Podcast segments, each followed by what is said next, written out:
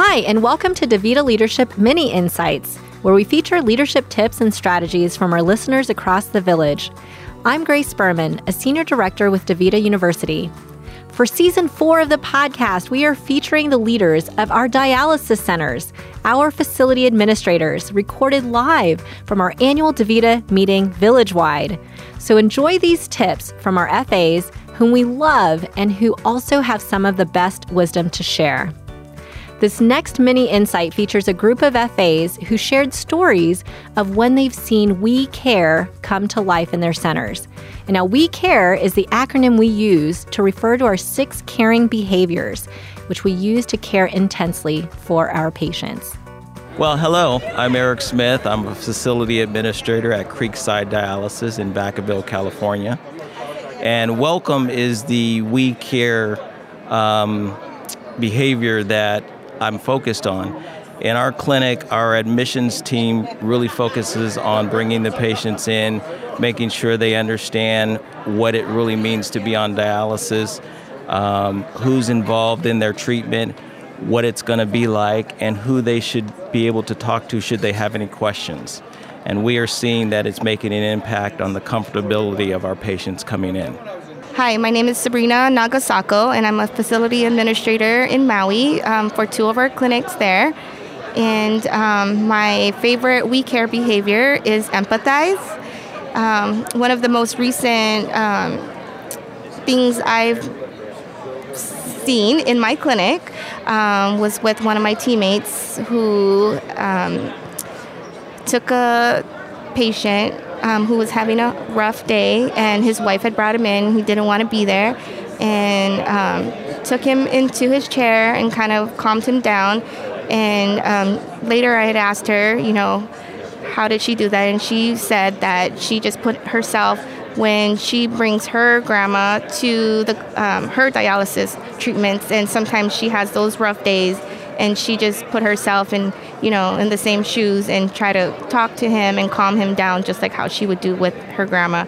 And that worked. I'm tyler anderson from napa california. I'm a facility administrator.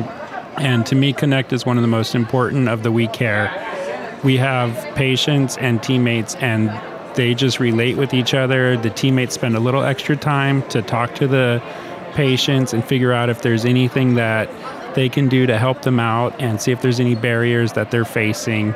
And by spending that extra time with them and treating them like a person, not a number, we give better care to our patients. My name is Angela Woodford. I am a facility administrator in Louisville, Kentucky at the Portland Dialysis Clinic.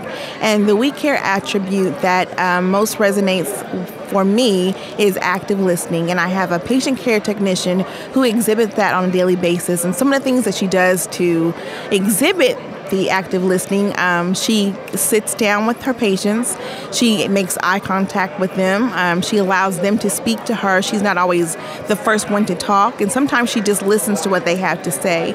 She allows one-on-one personal time with each of her patients, and she that gives her time to get to know the patients and to know what their needs are. Also.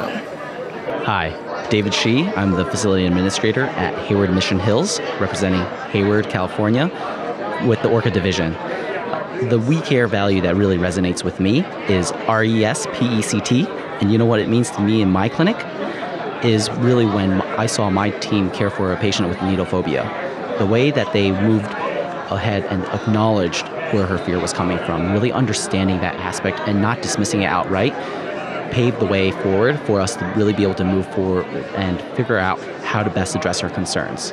And when I saw that, when I saw my team acknowledge that, that was when respect came alive for me.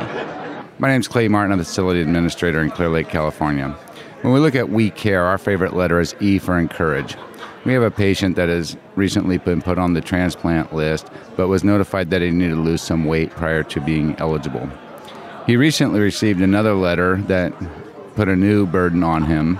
He was not really sure what that letter meant and became very discouraged in it. The team rallied around him. We sat down and explained what this new obstacle would be and made it clear that this was not a big challenge, that we could work through it, and really encouraged him not to give up on his weight loss component.